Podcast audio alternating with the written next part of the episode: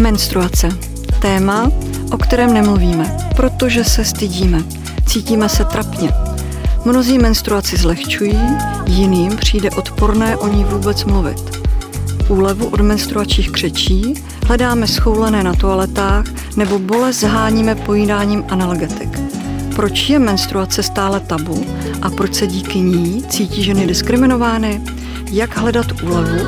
Měly by být vložky a tampony zdarma stejně, jako je toaletní papír? A je správné bojovat o menstruační dovolenou? Nejen na tyto otázky bude dnes odpovídat ginekoložka Kamila Nouzová, lékařka z ambulace Profigim. V pořadu o životě zblízka si z hosty povídáme o tématech, která hladí, ale i trápí naše duši. To je můj pořad o životě zblízka. Každý pátek na www.denik.cz. Vítám vás, paní doktorko. Dobrý den, děkuji za pozvání. Pamatujete si, paní doktorko, na svoji úplně první menstruaci? Byla bolestivá? Úplně první menstruaci jsem měla přibližně ve 12 letech. Pamatuju si, že jsem měla angínu a nebylo to úplně bez přípravy, takže mě asi nezaskočilo v podstatě skoro nic. Musím říct, že asi jsem měla velkou výhodu, že moje rodiče, zejména maminka i babičky, s nimi jsme vyrůstali v takovém jako úzkém hm, rodinném sepětí, tak neměli problém nikdy s komunikací o i intimních věcech, takže mě tahle ta záležitost, kterou od té doby považuji za přirozenou součást života, nezaskočila a ani ji nepovažuji za nějaký obzvlášť traumatizující zážitek, ale chápu a poté, co jsem měla příležitost za svoji praxi hovořit s mnoha ženami a dívkami, že eh, si stále musím toho přístupu rodičů a okolí vážit a všem bych to přála. Se mnou o menstruaci bohužel nikdo nemluvil. Spíše jsem to řešila sama nějak intuitivně, tak si teď pojďme říct nebo vysvětlit, co to ta menstruace přesně je a jaký je její význam a jaký má cyklus. Tak menstruace je označení pro pravidelné měsíční odlučování děložní sliznice. jaký je význam menstruace? My nežijeme celou dobu v tomto komfortním civilizovaném prostředí.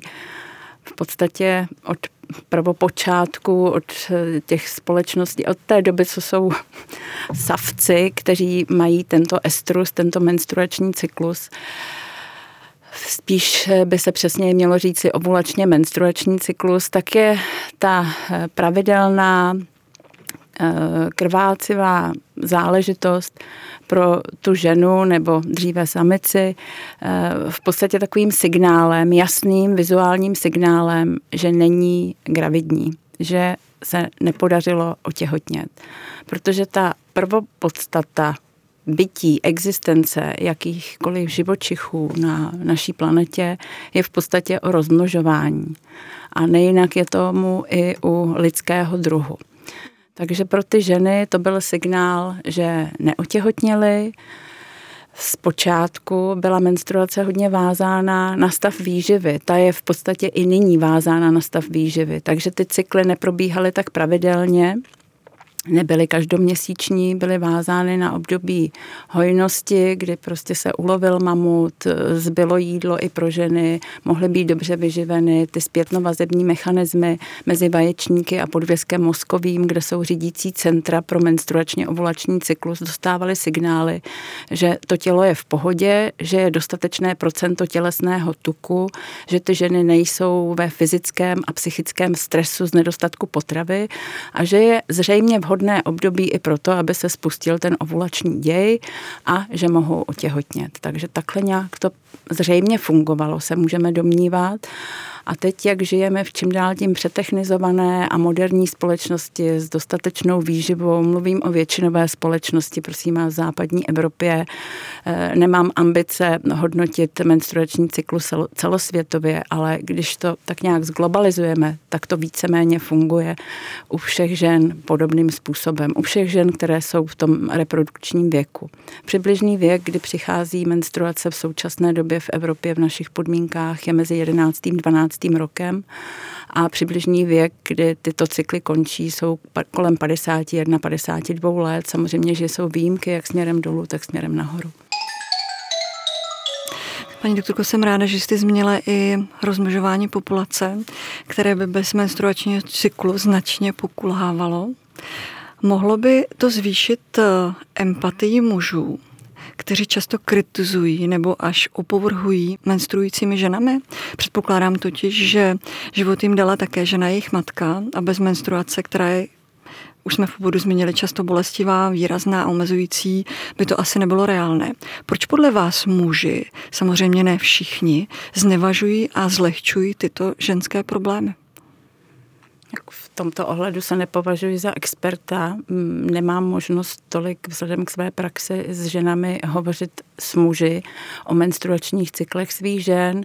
Musím říct, že jsem opět zřejmě měla velké štěstí, že jsem se nesetkala většinově s muži, který by nějakým vyloženě surovým, negativním, arrogantním způsobem kritizovali menstruační cyklus. Chápu jistou rozladěnost mužů žijících v dlouholetém svazku s menstruujícími ženami, kterým se může během cyklu měnit nálada a to někdy dost výrazně i vlivem různých jiných událostí, než jenom kolísání hormonů v průběhu cyklu, že tak jako to období kolem menstruace nepovažují za úplně nejšťastnější v tom svazku, ale možná je v tom jistá nepoučenost, možná ti muži skutečně někteří netuší, že i jejich matka měla ovulaci a menstruaci. Možná, že žijeme v bublině a úplně jako nevnímáme tu populaci, která neměla štěstí získat vzdělání a komunikovat v rodině o těchto tématech, takže je nepoučená a paušalizuje a odmítá něco, co jí není příjemné. Není to jistě komfortní záležitost hovořit o menstruaci a někteří muži k tomu třeba ještě ani nedozráli. Hmm. Víte, často jsme se setkávali už jako mladé dívky na základní škole s nepochopením pedagogů, že chceme úlevit třeba při tělocviku kvůli bolesti. Proč si myslíte, že se musí neustále ženy hájit a přesvědčovat eh, o tom diskomfortu i v tomhle 21. století? Spoustě žen ta menstruace není příjemná, spousta žen si s ní neví rady, ostýchá se, eh, požádat o úlevu nebo dívky se stydí ve škole říct, co jim je. Některé se stydí i doma, takže mají problém se zameškanými hodinami, nemají omluvenky a tak dále, ale stále se vracíme k tomu, že je to asi o komunikaci a poučení. Vždyť eh, té mamince nebo těm rodičům skutečně snad nemůže nic bránit si o tom s tím dítětem pohovořit a to, že eh, je třeba ta maminka, babička nebo tetička poučí, obejme je kolem ramen, řekne, jo, je to nepříjemný, je to taková nepohoda, ale my jsme to så taky nějak měli a zvládli jsme to a tak dneska ti napíšem omluvenku a zkusíme třeba ti položit horký polštářek na bříško nebo se zamyslíme nad tím, co by si měla k tomu si vzít jinýho k jídlu, aby třeba nebyla tak nadmutá, tak ne, ne, nejíst mléčný výrobky v době menstruace a tak dále. Jsou různé rady, které mohou pomoci, ale i ten samotný zájem a ochota okolí to řešit je jistě pro ty dívky a ženy velmi povzbuzující. Ale to jsme se malinko jako vzdálili od tého diskomfortu sportovního při tom omlouvání z toho tělocviku nebo splavání. Myslím si, že to snad v současnosti není zas tak takový problém. Já vycházím ze zkušenosti své 17-leté dcery a nesetkala jsem se teda u ní ve škole s eh, nějakým nepochopením. Nicméně je ještě druhý názor, jestli dovolíte, ráda bych si přihřála i svoji polívčičku, že byla celá taková eh, filozofie sportovní medicíny, že dokonce naopak se časovaly výkony právě na období kolem menstruace nebo kolem ovulace, kdy údajně ty ženy mohly podávat vydávat nejlepší výkony. Myslím, že spíš to byla menstruace než ovulace. Tam Vidíte, a tady mě doháníte k otázce, že třeba vím, že spousta tenistek eh, a netají se tím, a že je pro ně vlastně období a podávat výkon právě v době, kdy mají menstruace, vlastně velmi složité. Ať už je to kvůli bolestivosti nebo vůbec vlastně z toho psychického pocitu toho, že ta menstruace je, nehledě na to, že třeba když si vezmeme i Wimbledon, kde se vyloženě vyžaduje bílé oblečení, tak eh, tam je to i jako ten diskomfort, protože ty tenistky tenistky netuší, jak dlouho na tom kurtu budou a třeba nechtějí ani žádný uh, různý jako tělíska nebo pilulky k tomu, aby se menstruace zastavila, chtějí tomu nechat vlastně ten přirozený průběh, ale ten diskomfort tam je.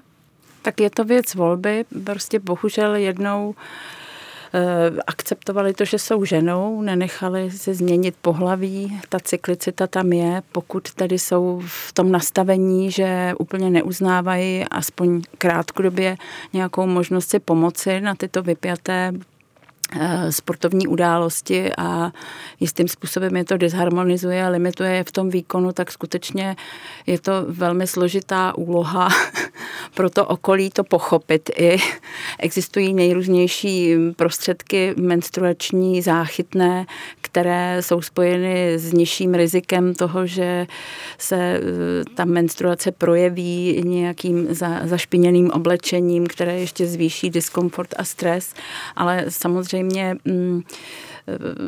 Tež jsem o tom slyšela, nebo jsem byla tázána na, na svůj názor a mm, tak chápu, že nemusí eh, to té sportovkyně vyhovovat, ale myslím si, že asi by bylo možná racionálnější, aspoň krátkodobě, třeba i hormonálně, to zregulovat. No, nemusí to být vždy jenom antikoncepce nebo nitroděložní tělísko.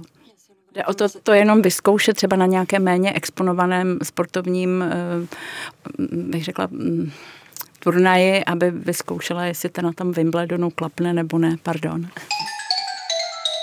Já se jenom vrátím na začátek eh, té vaší odpovědi. Jste říkala, že eh, žena se rozhodla zůstat ženou, aniž by se eh, přetransformovala do jiného pohlaví. Doufám, že menstruace nebude nutit ženy k tomu, aby se transformovaly kvůli bolesti do jiného pohlaví. Ale když zůstaneme ještě u mladých dívek, je u nich větší pravděpodobnost nepravidelné a bolestivé menstruace, nebo je to mýtus?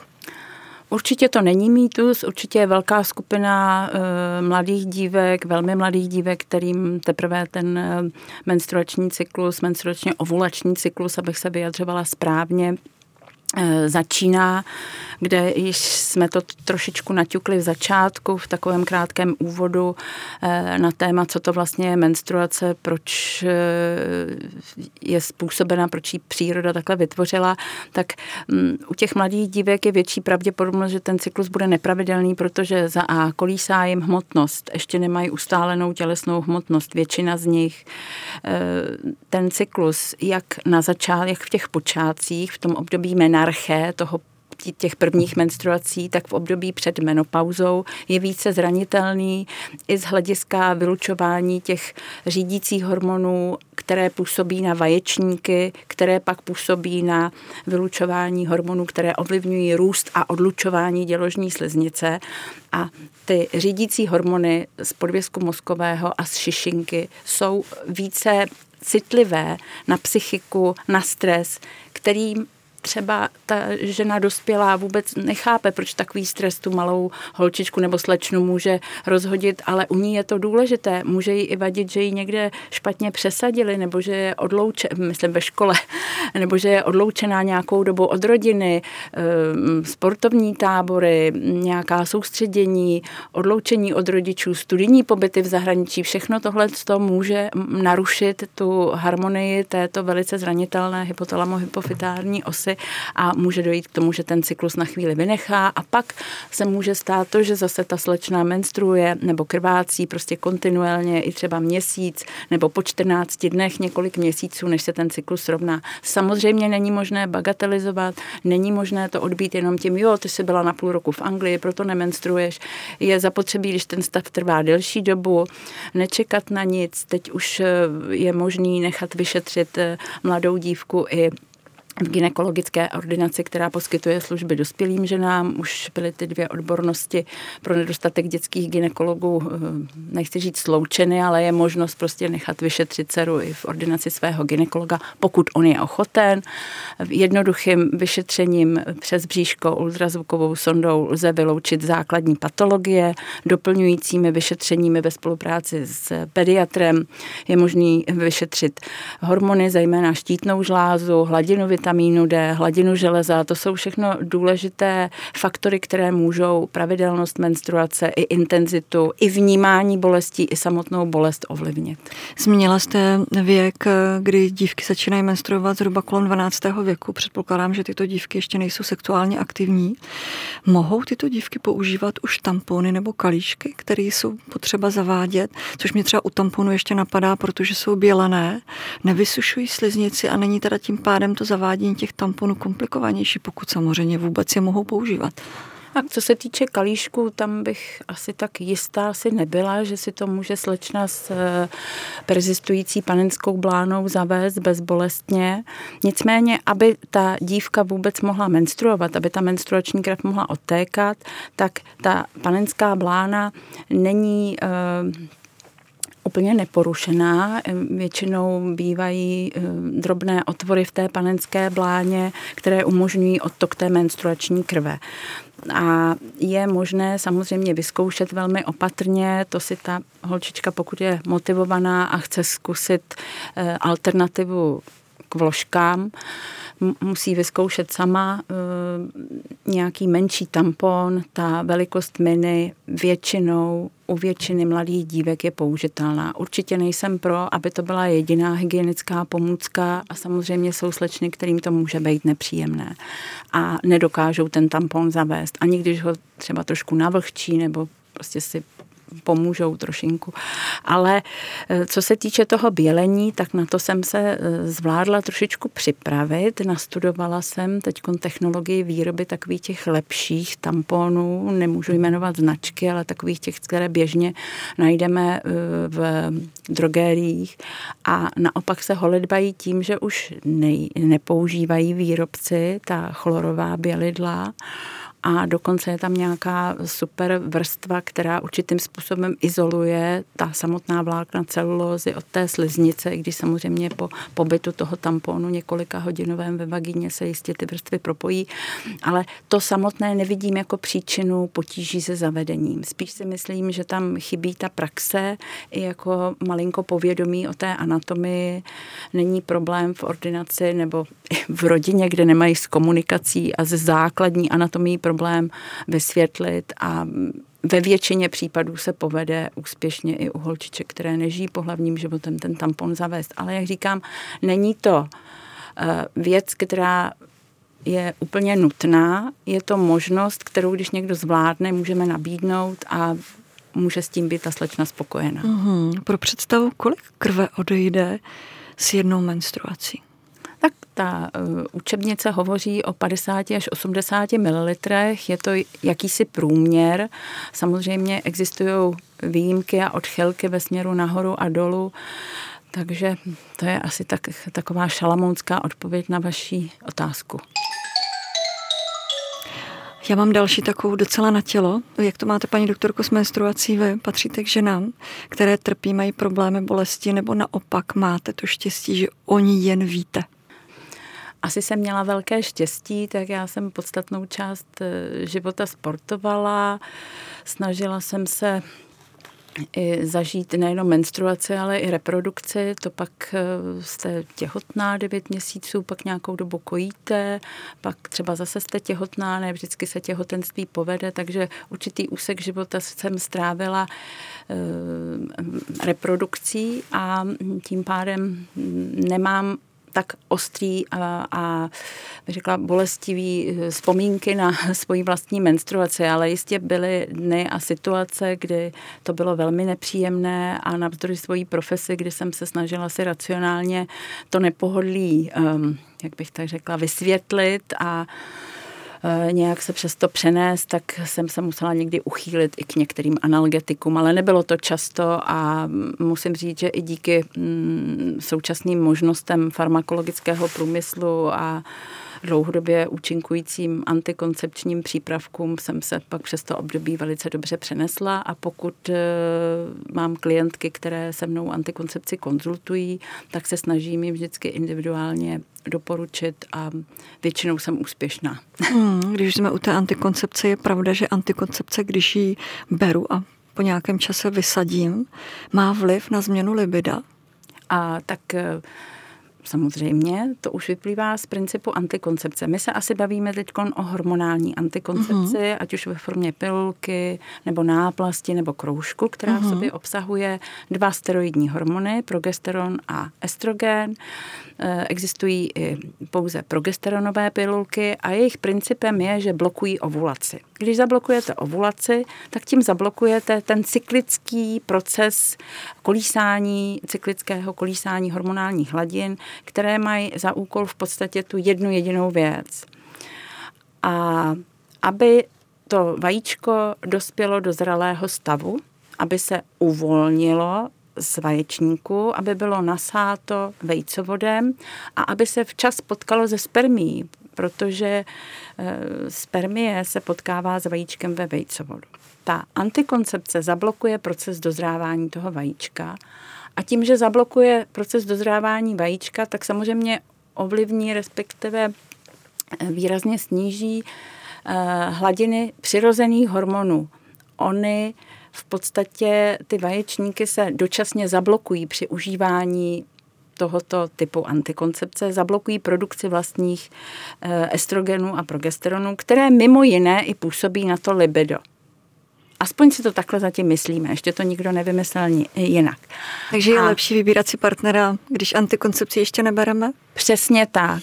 Výběr partnera totiž to není jenom libido. To by vám možná líp vysvětlila paní doktorka Janáčková, ale možná jste měla na mysli tu studii psychologickou, tuším, že to bylo někdy v 80. letech. Rád jí cituje doktor Honzák, kdy vlastně se e, nějakým způsobem vybírali vhodní partneři na základě propocených triček ano. ve skupině žen, ano. kdy jedna skupina užívala hormonální antikoncepci, měla zablokovanou ovulaci, s nima to vůbec nehlo anebo si vybrali úplně špatně, nebo vůbec prostě nekompatibilně.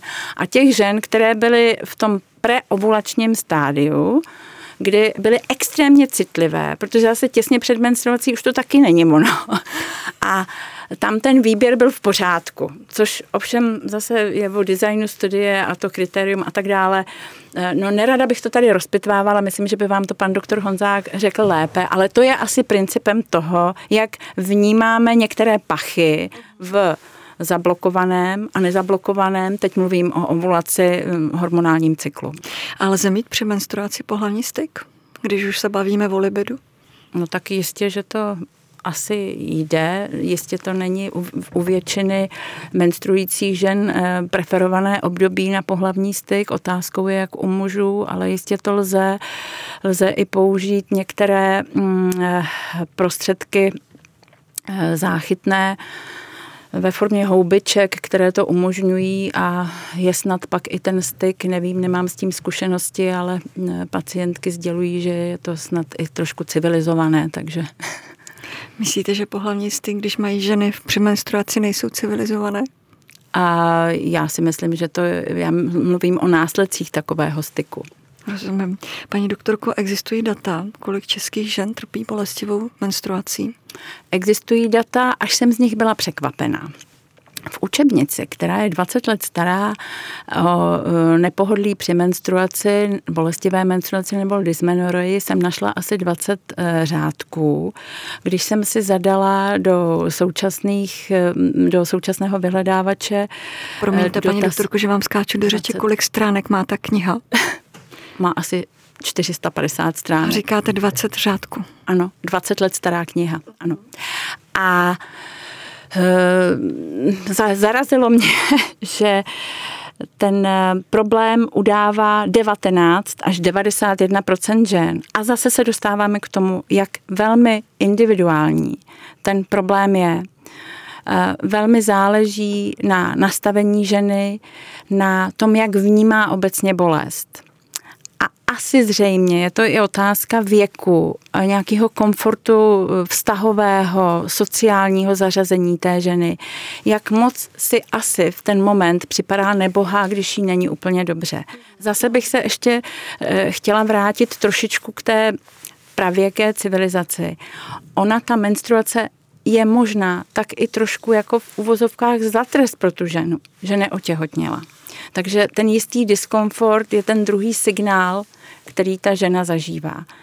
A pak je to ještě otázka eh, té bolestivé menstruace, zda se jedná o primárně bolestivou menstruaci, což je problém, který postihuje menší procento žen. To jsou ženy, které mají bolestivou menstruaci v podstatě od začátku, co začaly menstruovat, a nebo vzniklá sekundárně následkem nějakého onemocnění.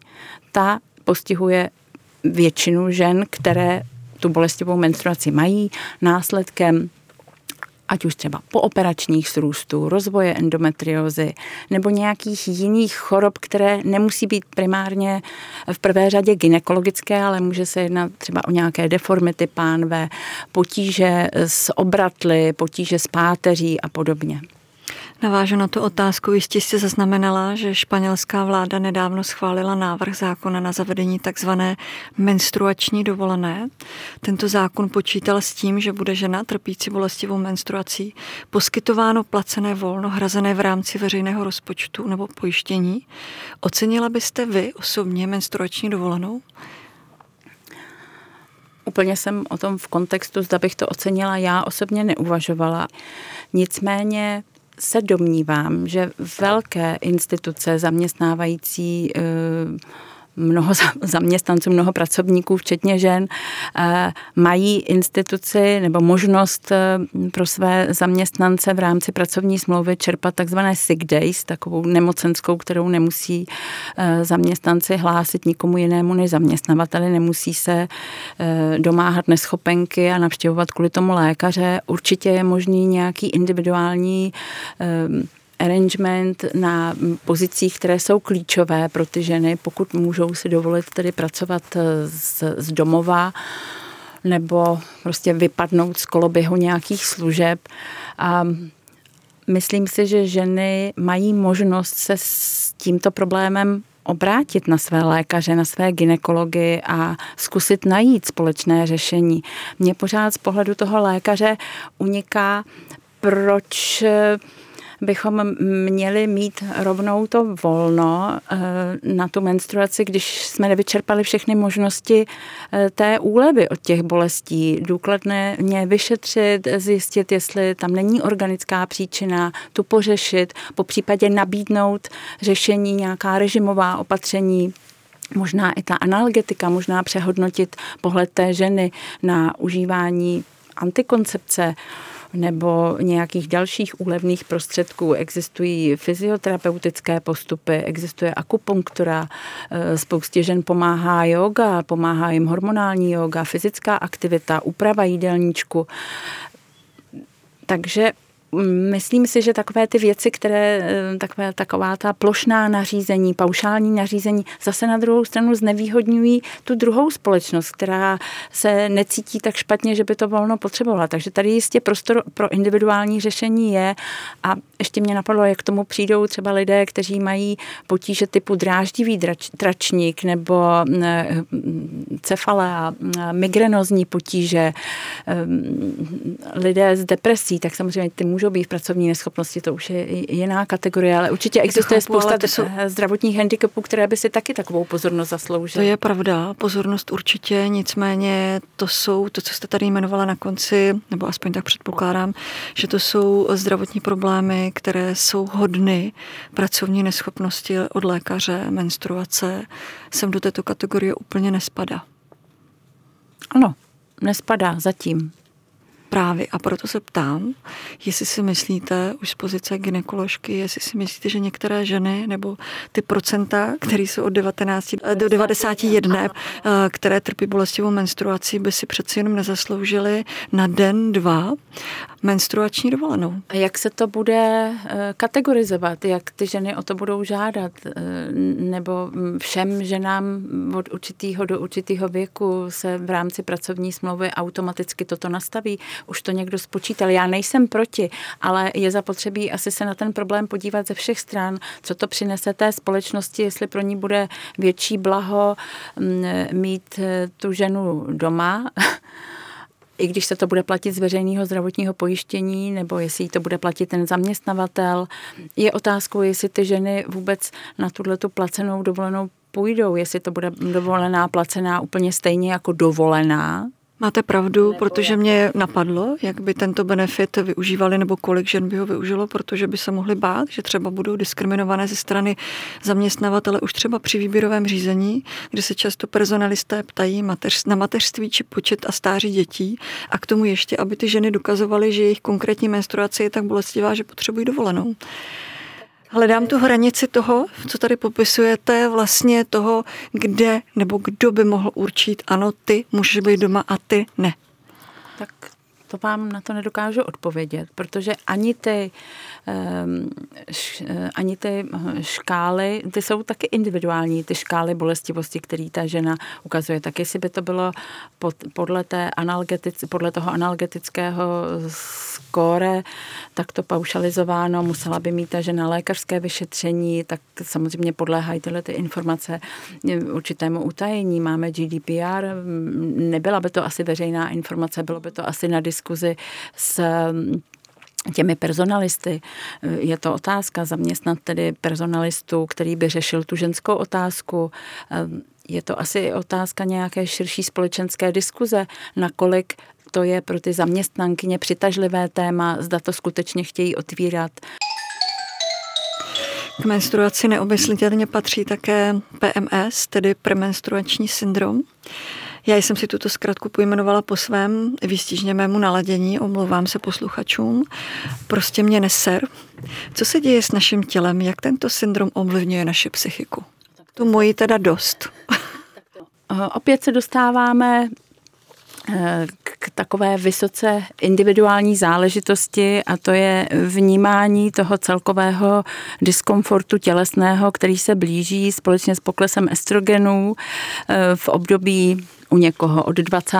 dne cyklu, když hovoříme o standardu jako 28-denním cyklu, nicméně ani to nemusí být standard 24 až 35 dnů, se považuje tak, za takový fyziologický interval mezi jednotlivými cykly. A co se děje s naším tělem? No tak naše tělo je unavené, pánev je překrvená, v děloze se hromadí narostlá sliznice a už bychom to co nejrychleji chtěli mít za sebou do toho třeba se přihodí nějaká jiná záležitost rodina, protože ve všech rodinách se různě cyklicky dějí různé záležitosti a celkově ta imunita v období před a kolem menstruace je oslabená, jsme méně odolné.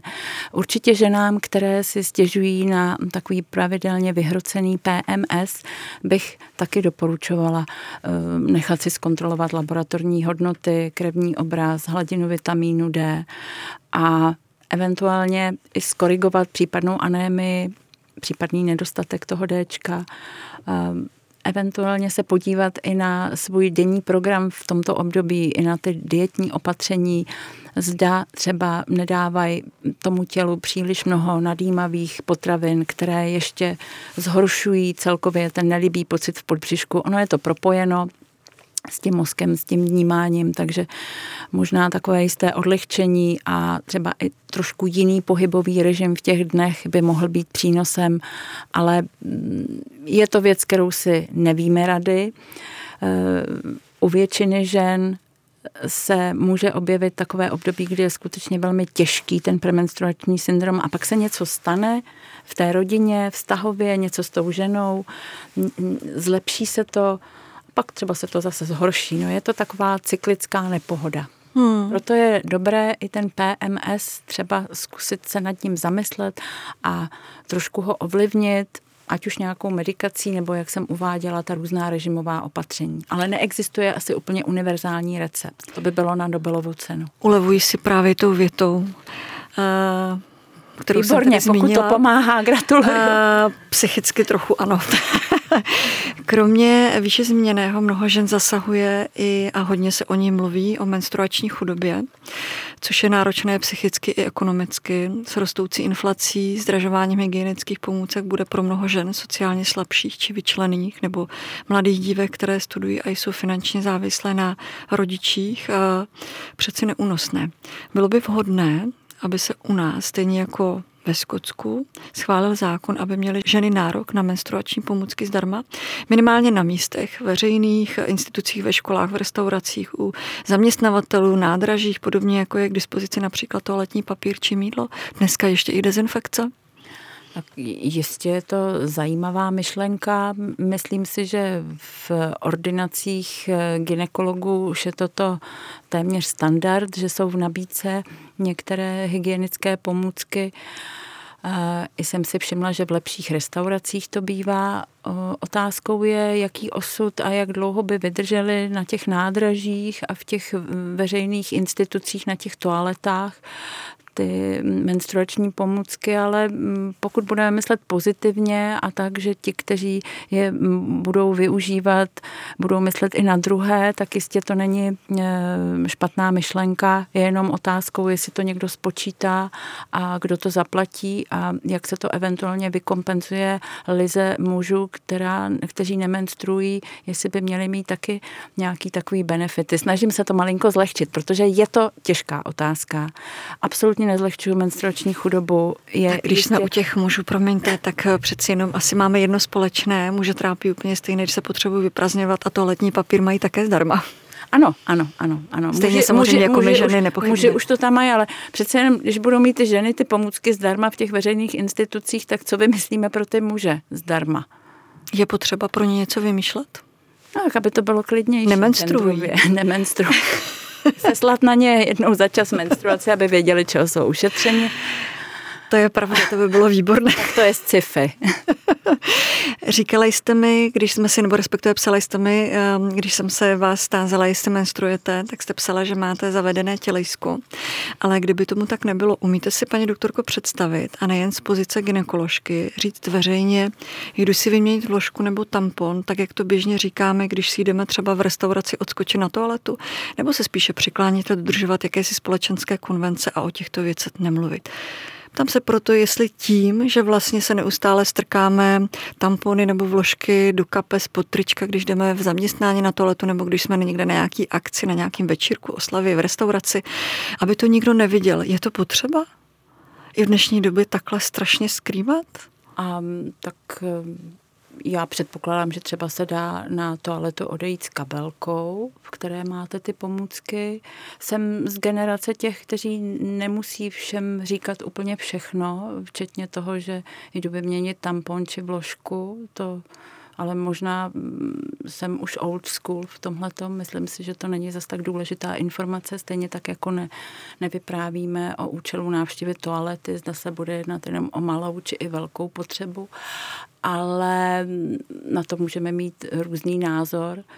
Eh, skrývání tamponu pod tričkem není tak velký, dá se skrývat i v ruce, ale um, Nemyslím si, že by to bylo tak tabuizované téma, že by se to nedalo říct. Spíš moje vnitřní nastavení je takové, že nemám potřebu a nebyla jsem tak vychovaná, že by bylo nutné, aby mm, celá společnost věděla o té periodě, hmm. o tom, jaký budu řešit. Aby se o menstruaci tedy více mluvilo, myslíte? Protože já si myslím, že to je pořád velké tabu. Lze využít i jakési provokace, myslím tím uh, konkrétně třeba uh, si dávám za příklad influencerku Šeru Krajinsky, která zveřejnila fotografii v bílém oblečení, na kterém se výjímala červená skvrna v oblasti pozadí rozkroku. Může být i toto způsob, jak vyburcovat nebo destigmatizovat debatu o menstruaci? Slyšela jsem o něm, jsou určitě i další influencerky, které upozorňují na možnost takzvané volné menstruace. No tak pokud mají ty ženy potřebu až takhle volně menstruovat, nech tak to menstruují, pokud to nikoho jiného neobtěžuje, ale nemyslím si, že by to byla ta nejjednodušší cesta, jak to menstruační téma otevřít. Jaká je jednodušší cesta? Domnívám se, že to je o edukaci ve škole, důsledně dávat pozor při hodinách biologie, možná i otevřít diskuzi eh, na sociálních sítích, která by byla trošičku korigovaná i nějakým odborníkem, aby se tam nešířily nějaké um, mýty a pověry, aby se odtabuizovala některá témata, aby se hovořilo, jak jste hovořila o těch ženách eh, s tou menstruační chudobou, aby se hovořilo o možnostech i recyklovatelnosti těch menstruačních pomůcek, aby se hovořilo i o ekonomických aspektech, když si žena nechá potlačit menstruaci, kterou zrovna v ten moment nebo v to životní období, kdy má menstruační chudobu, tak tím pádem asi není vhodné období, aby otěhotněla, tak je možná dobré zregulovat toto nějakou dlouhodobě působící antikoncepcí, která zablokuje jak ovulaci, tak menstruaci a nepotřebuje pak ty menstruační pomůcky. Je to jedna z možností, jak toto řešit. Takže vždycky je důležité nejenom nastolit ten senzační problém, ale, ale i nabídnout řešení řešení. Já se obávám toho, že my spějeme k tomu, aby jsme byli zajímaví, teď nemyslím my dvě, protože my to nepotřebujeme, ale aby někdo, kdo se s něčím chce prezentovat, byl zajímavý, že má v první řadě šokovat, ale už jako neřekne ani to B a C. A málo kdo ví, co je vlastně správně. Kdyby to bylo jako za starých časů, kdy ta menstruace byla ten signál, tím se teda velkým oslým můzkem, ale dovolte mi vrátila k tomu, eh, o čem se tady vlastně asi chceme bavit, tak vlastně ta menstruace je signál, že není žena těhotná. My tady nejsme, když to vezmu velmi zjednodušeně, kvůli ničemu jinému, než abychom se reprodukovali. Takže pokud ty ženy by plnily tu úlohu reprodukční, pokud bychom neměli tu celou eh, armádu té vědy, techniky a farmakologie a neomezila se ta reprodukce na jeden až dva kusy za život té ženy v lepším případě, hovořím v lepším případě, tak ta žena v podstatě od těch 15-16 let, jak to bylo dřív, byla těhotná, kojila, nemenstruovala, pak odmenstruovala, otěhotněla, znovu měli těch 10-11 dětí. Tak to bylo vymyšlené tou přírodou. Nebylo to vymyšlené tak, že ta žena bude celý život menstruovat a bude mít tenhle ten problém a bude v menstruační chudobě a bude mít problém s tím užívat analgetika nebo antikoncepci. Díky vědě a technice tady pak žijeme celou řadu let, naštěstí teda pak už tu třetinu života v menopauze, kdy se toto neřeší, ale řeší se zase další věci, které malinko snižují ten životní komfort, ale tak to prostě je. Takže to, ten, ten lidský organismus byl vyprojektován původně tímhletím způsobem. My se snažíme ten život užít jinak. Je to v pořádku, jsme civilizovaní, eh, ta společnost jde dál, ale ten princip toho fungování, té fyziologie je pořád stejný a ten zatím jsme nedokázali přeprogramovat. Omlouvám se za vsuvku. To je v pořádku. Pod příspěvkem, když se k tomu ještě vrátím, eh, k šokování byl komentář muže, a kdyby tento flek byl jiného původu, bylo by v pořádku nechat i tuto fotku obletět svět? Muže přeci nemenstruují, tato poznámka přeci není jen o výsměchu. Co si o to myslíte? Tak eh, jedna šokující fotka a podivný komentář. Myslím si, že ten muž tam hledal právě ten gender eh, k určitému vyvážení. Jestli dovolím, eh, u mužů ještě zůstat, kromě lékařek jsou na těchto pozicích tedy ginekologu i muže. Osobně mám velmi dobré zkušenosti. Paní doktorko, čím si vysvětlujete rozhořčení žen, když do čela úřadu s názvem Důstojná menstruace komise zvolila muže proti zvolení Jamesa Granta, který byl právě kvůli rozhorčení a protestům ze strany žen následně odvolán, se vyslovila i tenisová legenda Martina Navrátilová, cituji, tohle je fakt směšné, menstruuje, nějak o tom pochybuju, co pak jsme jako ženy někdy poučovali muže, jak se holit nebo se starat o svou prostatu. Není to, paní doktorku, už přitažené za vlasy? Tak já bych těm ženám mm, nechala možnost vyjádřit názor. Eh, myslím, že jsem se nedočetla v jeho eh, kurikulum. Víte, že to je ginekolog, je to snad nějaký bývalý trenér. Ano. Nevím, z jaké pozice tedy on eh, tu důstojnou menstruaci bude řídit. Zřejmě ne ideově, už ji neřídí. Řídit ji nebude, přesně neřídí, tak. A všechno je zrušeno. Ten úřad je zrušen a bylo to spíš na takové jako lokální úrovni. Myslím si, že mm, až jednou třeba třeba bude mít čas Evropská unie zřídit takovýhle úřad, takže budeme překvapení, kdo ho bude řídit.